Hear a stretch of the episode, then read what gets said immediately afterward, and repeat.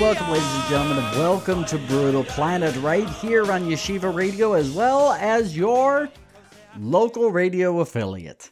My name is Christopher Fredrickson. It's an honor and a pleasure to be with each and every single one of you here today as we go through the New Testament readings for that of the Torah portion, Va'eira. Now, if you have your Bible with you, make sure to go and open your Bible to Luke chapter 11, and we're going to be going through verses 14 through 22. Now, we're going to be hitting upon several different premises that are found within this week's Torah portion. I'm going to be reading this from the uh, Delitzsch Hebrew Gospels, as a matter of fact, uh, which is Franz Delitzsch's translation from uh, Greek to that of Hebrew, and then First Fruits of Zion took that Hebrew and they did a translation into English. So we're going to be looking at that. Uh, we're not going to be going through too much Semitic language here today. We're going to be going through a little bit, but not a lot. Um, so, you know, so don't get too wigged out if it is that you don't know Hebrew, all right? Now, however, if you do want to learn Hebrew, make sure to go and check out the Hebrew and Aramaic Learning Institute. I'm one of the three instructors over there, and I teach, um, I'm one of the Hebrew instructors over there. We also have another amazing Hebrew instructor and another amazing Aramaic instructor. And at some point, I may get my Moray certification in that of Aramaic to also teach Aramaic. Who knows? It might happen. We'll see. But uh, I'm still working on that. But, you know, we're going to be going through uh, this here today. Oh, and by the way, Hebrew and Aramaic Learning Institute is Hebrew and Aramaic.com. Make sure to go and check that out. But uh, what I'm going to do first is I'm going to go and read through the verses that is that we have here so we have proper context, first of all. And then I'm going to be highlighting several different things within this, many things that are not necessarily even connected, in all honesty. So uh, just hang with us here. Now, starting out at verse 14, it says, One day he was driving out a demon that was mute.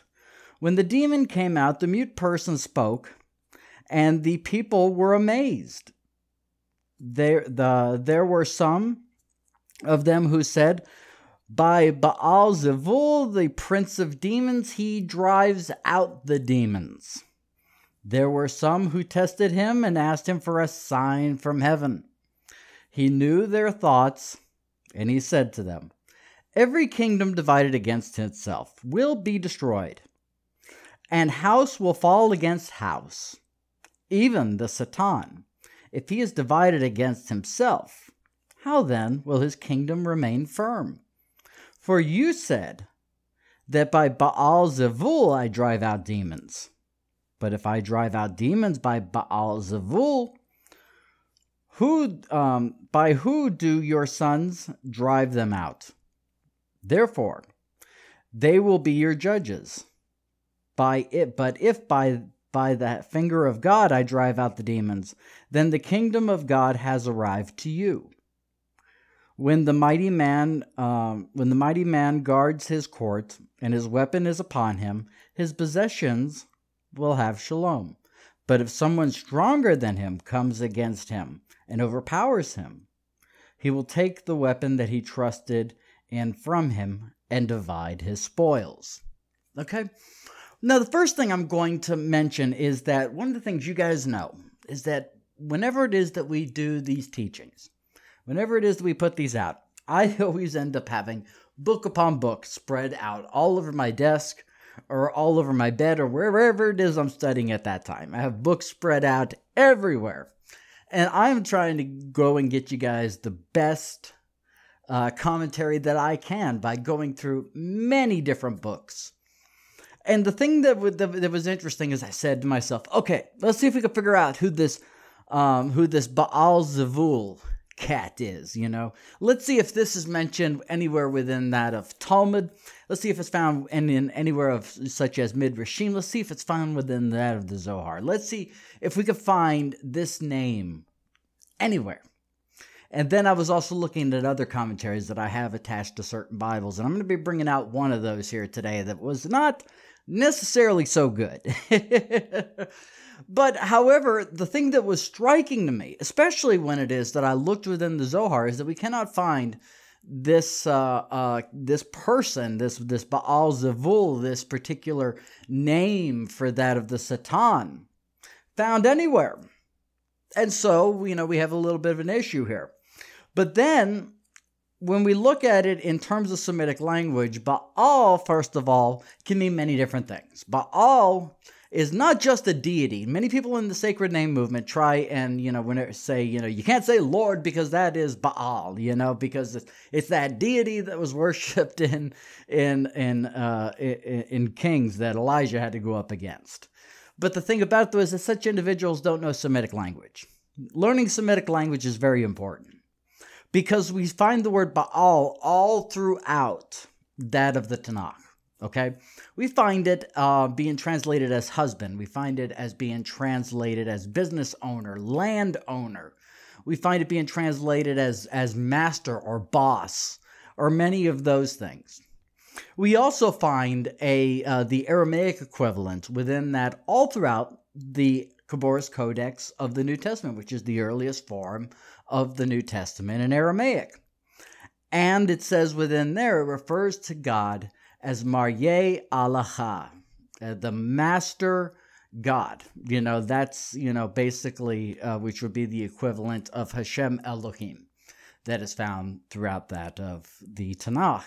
It's the direct equivalent of that, you know. But however, as opposed to the singular plural of Elohim, it would be the the uh, the absolute sing singular which is the difference between Echad and Yachid, and it's kind of trying to separate uh, Yeshua and, and, and Hashem by showing the different attributes of the Sephirot in that way, by going and saying Alacha as opposed to the singular plural form, which would be the equivalent of Elohim. Okay?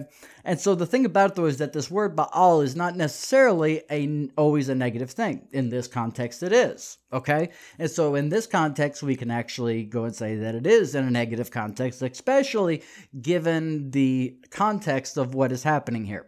Now the word Zavaul or, or I'm sorry, Zevul actually also can mean flies or dung. Okay, so you know this is kind of like you know uh, the name of that book, Lord of the Flies, and it was also made into a movie.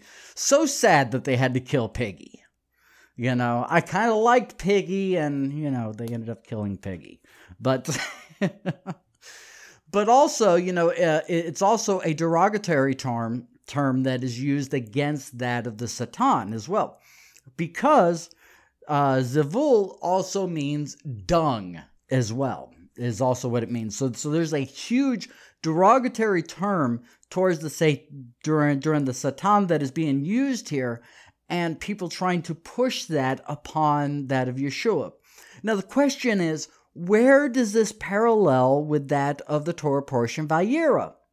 Within the Torah portion Va'eira, what we end up seeing is that we have Moshe Rabbeinu going up against the sorcerers and necromancers and the magicians and so on and so forth that were employed by that of Paro. And so, with that, we see that uh, Moshe Rabbeinu would go and do something through that the power of Hashem, and then the sorcerers and so on and so forth would end up doing the same thing, you know, through the you know deities that it is that they worshipped, or through you know uh, the the not so kosher things that it was that they were doing. Okay? And so the thing is that, you know, so this is where the question then comes and pops up here is, you know, was this being done by that of Hashem or was this being done by that of the Satan? Now, the thing that I want to make note of is I said that I uh, had looked at several different commentaries. I had books upon books spread out all over the place. I still haven't gotten a chance to go and clean them all up because I was walking around the entire apartment. that day going and you know saying well let me go check this this one you know and going through all those and then i was like oh let me go and check this one you know there has to be something in here you know but it seems that not many people want to go and touch this very thing but then there's one commentary that i look at rather often because of the fact that it, this commentary is put into and i'm not going to mention what it is because i don't want to disparage the text in any way because good 70 or 80% of the time it has good stuff within it okay? And so i'm not going to name it by name but it basically what it is is a jewish um it's a jewish commentary that is within that of a translation of the rsv of the new testament and is actually put out by oxford you know i mean great scholars in oxford and other great scholars that i really you know um uh, rely on a lot had contributed things to um, to this commentary as well, such as Amy Levine, such as um, Dr. Mark Nanos, N.T. Wright, and several others. And so I was like, okay, there, there, might be something in there. Every now and then, you know, there might be something, and sometimes it's kind of hit or miss. And this was one of the times where it was a huge miss. and it's something that I've seen pop up so often, and I thought it was very important to go and make note of this. And so this is what the commentary says, okay? Um, now, it gives a full commentary here in terms of 14 through 23. And it mentions the uh, the uh, Beelzebul uh, uh, controversy, Beelzebul, Satan, Beelzebul, exalted Baal, originally the title of a, of a Canaanite Baal, um, as we see in Second Kings chapter 1, verse 2. Baal Zebub is a parody of the name meaning the Lord of the Flies. Okay, now so so therefore you're getting into this whole thing that that's the only thing that this Baal actually means, which we've made note of doesn't. I actually have a whole episode um, that you can go and download absolutely free. It's an audio episode where I go through all the various times that the word Baal is found within that of the Tanakh, and it doesn't mean something relating to a Canaanite god and all these other things. And if you have an interlinear, I would I would tell you to go and while you're listening to that episode, go and have your interlinear out and check to make sure that I am correct in this. And I guarantee you, you'll find out that I that I am. So that was one huge issue with this footnote, but the footnote goes on. It says Babylonian Tractate Sanhedrin 43a attributes Jesus' wonder making to demonic powers. And so, this is something that I have seen people go and talk about rather often, especially, you know, um, what I like to call YouTube theologians. There's a uh, there, there was a huge push, probably about a good 15 years ago when I first started out that was to try and, and bring the Karaite movement into that of the Hebrew roots, the Messianic Judaism, and several other um, faiths that are attached to, to those. And so the thing about it though is that you know this sounded so good, you know, sola scriptura. You know, I mean, I, for for for a beginner, for a newbie, that sounds great because basically that gives you a license to basically, you know, make up whatever it is that you, that you want to. And so what happens is there was a book that was put out called um, Jesus in the Talmud. Okay. And this guy was very much anti Talmud all over the place. And I've done a couple of videos of a couple of video teachings and audio teachings where it is that I have taken some of the things that are said within that book and then I've gone and taken scans of those pages of Talmud and say this really doesn't say what it is that the author of this book says that it says. One of the big ones is Gittin 57b, you know. Uh, people quote quote that one who have never picked up a tractate of Talmud before in their life and say the Talmud says in Gittin 57b that Yeshua is burning in excrement. It actually doesn't say that. It says Balaam is burning in excrement. You find that in both the Hebrew of the Talmud and you find it in the English.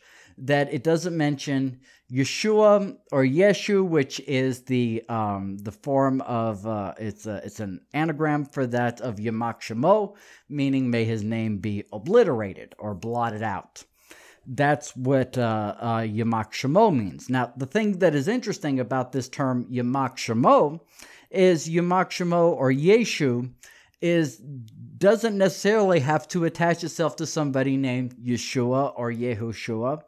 It doesn't have to attach itself to that at all. It is a term that is used for an individual who basically, you know, was uh, that was under the jurisdiction of a particular rabbi or any rabbi for that matter. And basically, they ended up becoming apostate, and their name was obliterated from the record. That's what you know, Yamak Shemo, um, or uh, uh, um, Yeshu means. Okay, and so the thing is that we are going to look at this citation within that of the Talmud. Um, that you know, uh, for this particular commentary, they tried to, you know, say, well, the, well, the, well, this is a part of these of these verses. This is the rabbinic commentary for those verses, and we'll see that it's definitely not the case. Um, and so the citation was that of Sanhedrin 43a within that of the Talmud. So we're going to go there.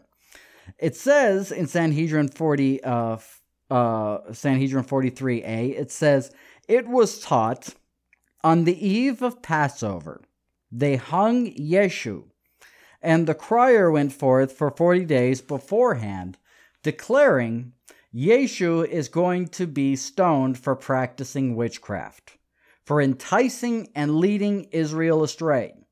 Anyone who knows something to clear him should come forth and exonerate him. But no one had anything exonerating for him, and they hung him on the eve of Passover. Ulla said, "Would one uh, would one think that he should uh, should look for exonerating evidence for him? He was an enticer." And God said, "Show him no pity or compassion." and do not shield him, as we see in Deuteronomy 13 9. Yeshu was different because he, he was um, close to the government. Now, the thing that is interesting about this is that as we read, read further into this passage, it mentions that this Yeshu is gone and hanged with five of his disciples five of his disciples who are named Matai, Nakai, Nazar, Buni, and Todah. Okay? And so, first of all, we're going to get to the first issue within this when people try and say that this is talking about Yeshua or Jesus. First of all, it says that Yeshua was hung on the eve of Passover. Well, we have a huge chronology issue here.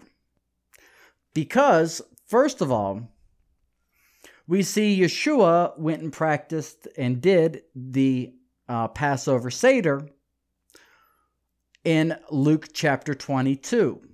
Okay? Now you go and you set up for the Seder on the eve of Passover. You eat the Seder the time of sundown. And then at the time of sundown, what happens? At the time of sundown, the next day happens, and it is then, um, it is it, it is the de- then the day after Pesach.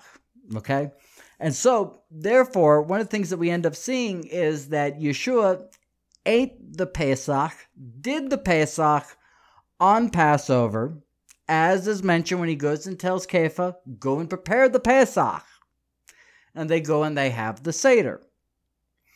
And so, therefore, we have that issue there because within Sanhedrin, this Yeshu individual was uh, um, killed on the eve of Passover. So, this is a huge issue here. Another huge issue that we have here is that, first of all, this Yeshu was condemned by that of the Sanhedrin. Within the gospel accounts, the Sanhedrin did indeed meet, but they met at a time to where it is that nothing was official. It was during a time that was at at at sundown. We see that after the Seder, Yeshua goes into that of um um into the garden He goes and he prays. He is then gone and arrested by that of the Romans. And the Romans then go and put him to death.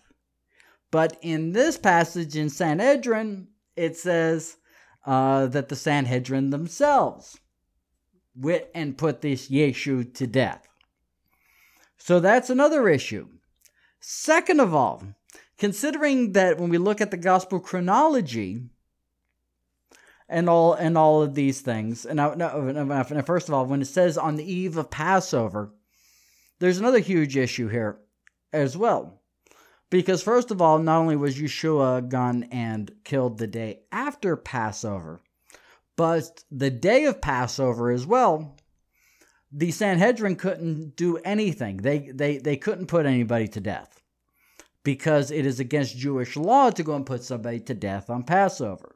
Okay, so when people get into the chronology issues here, you know, and all and all of that stuff, you know, they have another issue if they believe that Yeshua was killed on Passover.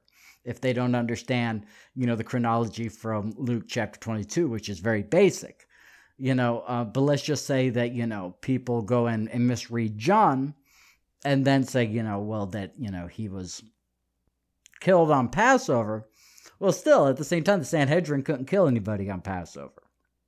Another thing that we have to realize as well is that during the time of the first century, the Sanhedrin that was in place was considered to be a uh, a uh, not a real Sanhedrin because of the fact that the positions were sold um, to individuals such as Caiaphas. You know, they were they were sold to him from that of the Roman government. And so there is a lot of talk from, you know, uh, from Maimonides, from that of Rashi, and also within that of the Talmud, that in terms of that halakha, it doesn't stand because it was an illegitimate Sanhedrin at that time. And we see that as well, considering that, you know, that they met at night as well. And this is why it is that you have um, certain individuals trying to put Yeshua back on trial, saying, hey, he didn't get a fair shake. You know, so therefore, you know, you know, he needs to be retried, you know. Um, and so, you know, the thing about it though is that again, but, but you know, still at the same time, he wasn't ex- wasn't executed by the Sanhedrin. That's a huge problem. Thirdly, we have another issue here. We, it says in here that Yeshua that they the Yeshua was close to the government. That that was one of one of his issues that he was close to the government. We don't see that in the gospel in the gospels at all. We don't have any evidence. In fact, he was kind of against Roman occupation. So, you know, that that's kind of a huge issue there as well. Finally, it says that he was killed with um, five of his of his uh, disciples of his Talmidim. Now, the thing about though is that Mattai, which is Matthew, yes, Yeshua did have a disciple named Matthew. It's a very popular name in the first century of Israel. Mattai or Matisyahu or Matthew. Very popular name. Chances are everybody had a disciple named Mattai or Matisyahu or Matthew. What about Nakai? Did Yeshua have a disciple named Nakai? No. Did Yeshua have a disciple named Nezer? No. Did Yeshua have a disciple named Buni? No. Did Yeshua have a disciple named Todah? No. so this is another huge issue here trying to say that this is talking about Yeshua HaNotzri. And third and finally, in terms of that very same thing here, another issue arises as well. It shows that Yeshua, within the gospel accounts, that Yeshua was hung by that, uh, uh, or in between that of two thieves, two criminals doesn't make any note of any of his disciples. As a matter of fact, it says that his disciples met with him after his resurrection. So, obviously, it's not talking about the same Yeshu or Yeshua or Yamak Shemo here. It's not talking about the same guy. But, however, we have a another piece of Talmud here that goes and tells us who is this particular Yeshu this Yamak Shemo. Okay, because there were many people who were given the title of Yamak Shemo all throughout that of Talmudic literature. And we find this in Sotah 47a within that of the Talmud. Now in Sotah 47a, it says Rabbi Yehoshua, uh, uh, Yehoshua ben uh, uh, Parachia came to a certain inn. His host stood up for him in display of great honor, and he continued to accord him, um, and they continued to accord him much honor. He sat and was uh, praising his hostess. How nice is this hostess? Meaning, how pleasing are her deeds. Mistakenly, the teacher's intention, one of his students, Yeshu, said to him, Rabbi, she is not beautiful, for her eyes are round. Rabbi Yehoshua ben uh, said to his student, Wicked one, in matters such as this, you occupy yourself. He took out 400 horns and exonerated the student. Every day, the student would come before Rabbi Yehoshua ben uh, to beg forgiveness. And Rabbi Yehoshua ben uh, would not receive him, i.e., he refused to forgive him.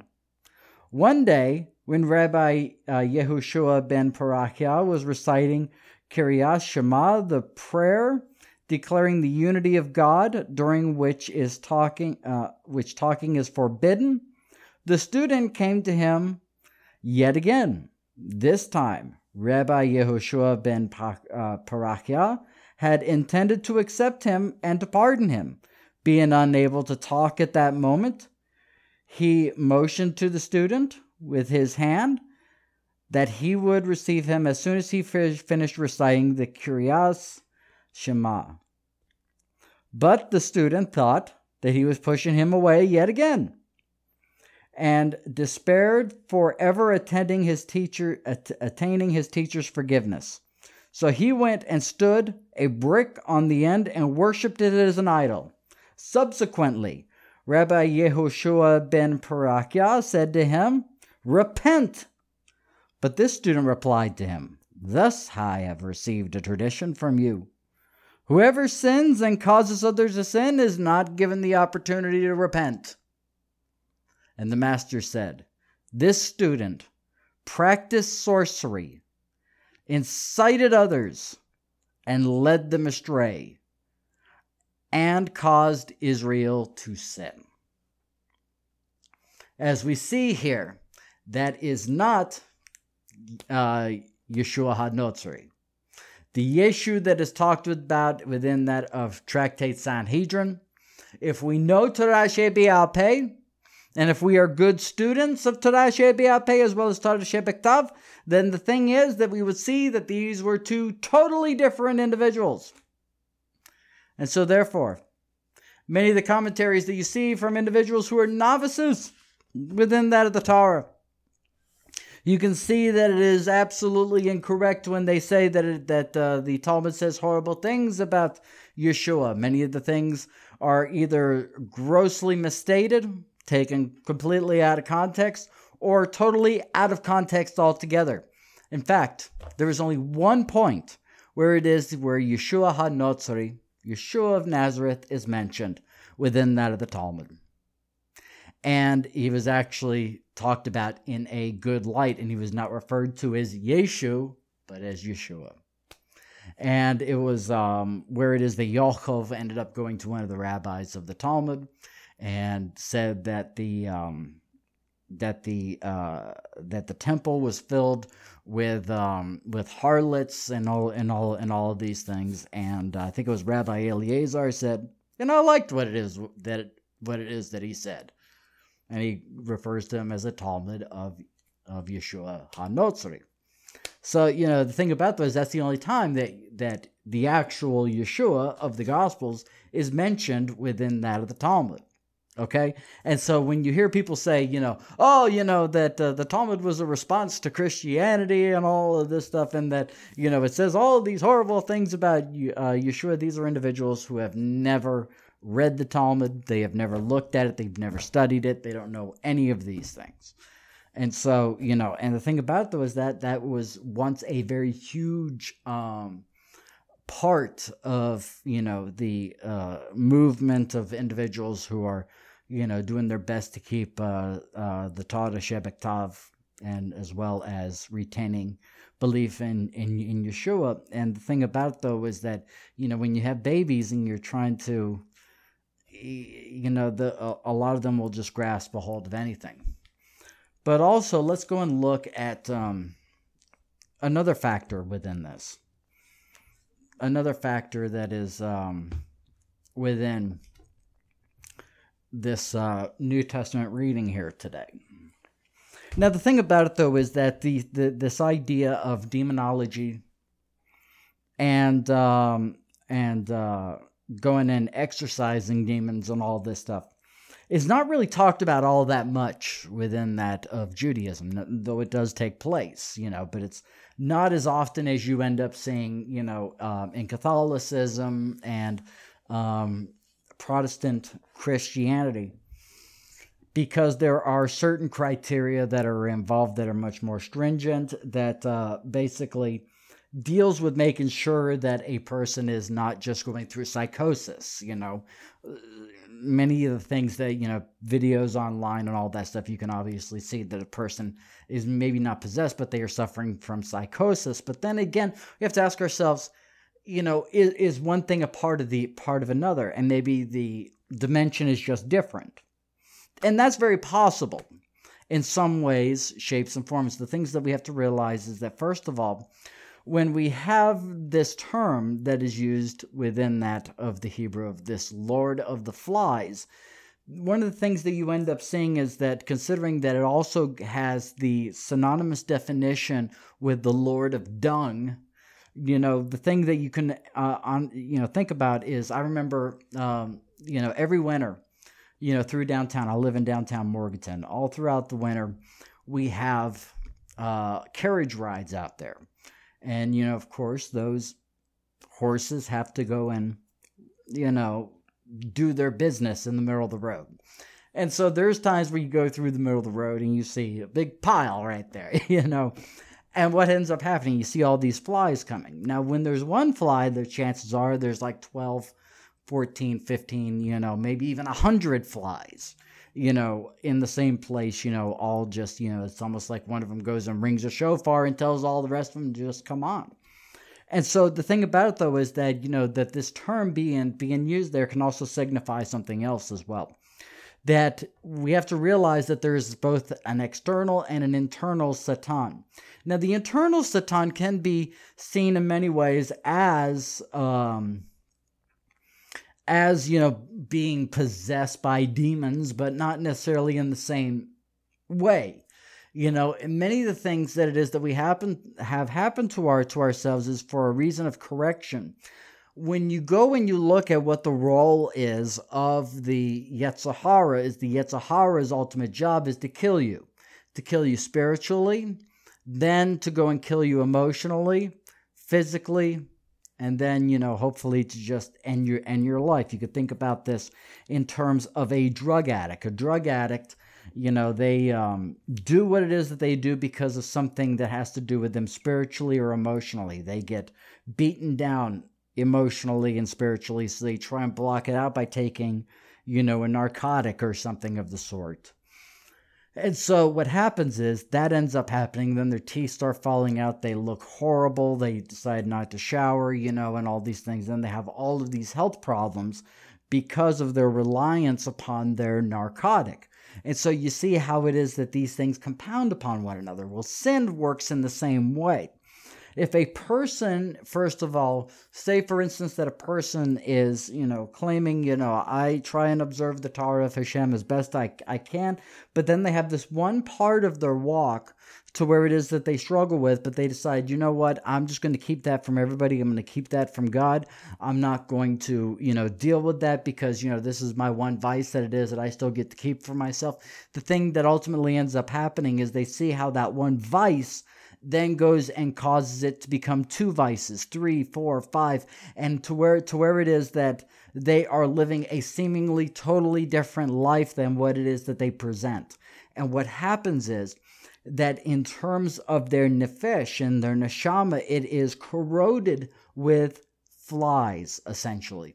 So the question then becomes is it possible that this individual, this mute person, that uh, that had demons within him that Yeshua cast out, was this in cause of sin and was it not necessarily like spiritual entities coming into him and all of these things, but rather something that he manifested within himself that came out? That is definitely a possibility. I'm not saying that that's absolutely correct, but it's another avenue in which to see this because one of the things that we ultimately end up seeing is that when Yeshua goes and heals somebody, nine times out of ten, he goes and says, Your sins are forgiven. So we see that a lot of the times we bring things upon ourselves, and our sin causes us to have an ailment within us because God wants us to look within ourselves. He wants us to look within ourselves and say, yeah, you know, this thing over here that you're doing, not necessarily so hot, not necessarily so kosher here. You need to be working on this, and it's going to strengthen you in the long run. And so, what we ultimately end up seeing is that when Yeshua goes and heals somebody, that the affliction that is actually taken from them is their desire for sin in that particular area. And so, therefore, this could be another vantage point of how this can be seen. And it could be seen both in the traditional sense and in the way that I just describe it simultaneously. It doesn't necessarily have to be one or the other, it could be a simultaneous thing. And that's one of the things in terms of reading the scripture and seeing things from a three dimensional way in how it is that we ultimately end up going and properly analyzing the scripture is in these ways. Okay? Now, ladies and gentlemen, I hope and I pray that this teaching has been helpful to each each of you. And uh, make sure to join us on Friday night as we have our uh, our Torah study. Also, if this teaching has been a blessing to you, one of the things that I want you guys to know is that on January 10th, all of our ministry bills are due for the next six months. And the thing that I that I, I, I can tell you is that you know, we're not like most of those ministries that, you know, go and say that, you know, our costs are thousands and thousands and tens of thousands of dollars. We actually go and do all that it is that we do every six months for less than $300. Okay. And we need to raise the funds to be able to continue, keep on doing what it is that we're doing with, you know, first of all, giving you these free videos, the MP3s, the, um, the podcast server, making sure you get the things on iTunes, um, making sure that it is that you have the radio station in which we go and uh, um, uh, have running uh, 365 days a year. 24 7, you know, that's always playing with uh, amazing teachings from a variety of different teachers. Um, and as well, you know, making sure that we have our server up and our URLs and all that stuff. You know, we do all of that for less than $300 every six months. You know which you know again we're not going to lie to you about our about our costs but we also realize that you know we reach many of you guys each and every single weekend. We need you guys' help to be, be able to keep on doing what it is that we're doing in terms of our ministry costs. So if you want to help us out make sure to go to lapidjudaism.com go and click on our PayPal button. And one of the things that I will personally do for you guys is that anybody who donates $50 or more um, to uh, helping us out to get through the next six six months of this ministry is that if you go and you do that, I'm going to give you a year free of the Hebrew and Aramaic Learning Institute. Okay, you'd be able to access all 200 of the teachings that are on there, helping you go step by step through the Hebrew and Aramaic languages, as well as access to the over 100 PDF files that accompany each and every single lesson to help you through the process as well. Okay, so you know that's one of the things that I will personally do do for you, and that's only a quarter of the cost of what it usually costs for a full year of the Hebrew and Aramaic Learning Institute. So, you know, you get something really cool in a, in turn and you get to mark it off on your taxes, which is always nice. All right, so thank you again. Make sure to go and subscribe to us on iTunes. Make sure to check us out on Friday as well. All right, Shalom Bocha. Peace and a blessing. Shalom. So, you want to learn Hebrew or Aramaic, or maybe both? Make sure to check out HebrewandAramaic.com. All three of the instructors on the website have accredited Moreh licenses to teach the languages that they teach on the website. You can take the lessons on your very own time, and they even have a Roku channel so you can learn from the comfort of your very own couch. With over 200 videos going step by step through the languages and all the various scripts, and over 100 PDFs of exercises and quizzes, this is the most thorough set of lessons you'll find anywhere on the languages of the Tanakh and the Brit Hadashah. So visit HebrewandAramaic.com today and sign up for only $15 a month.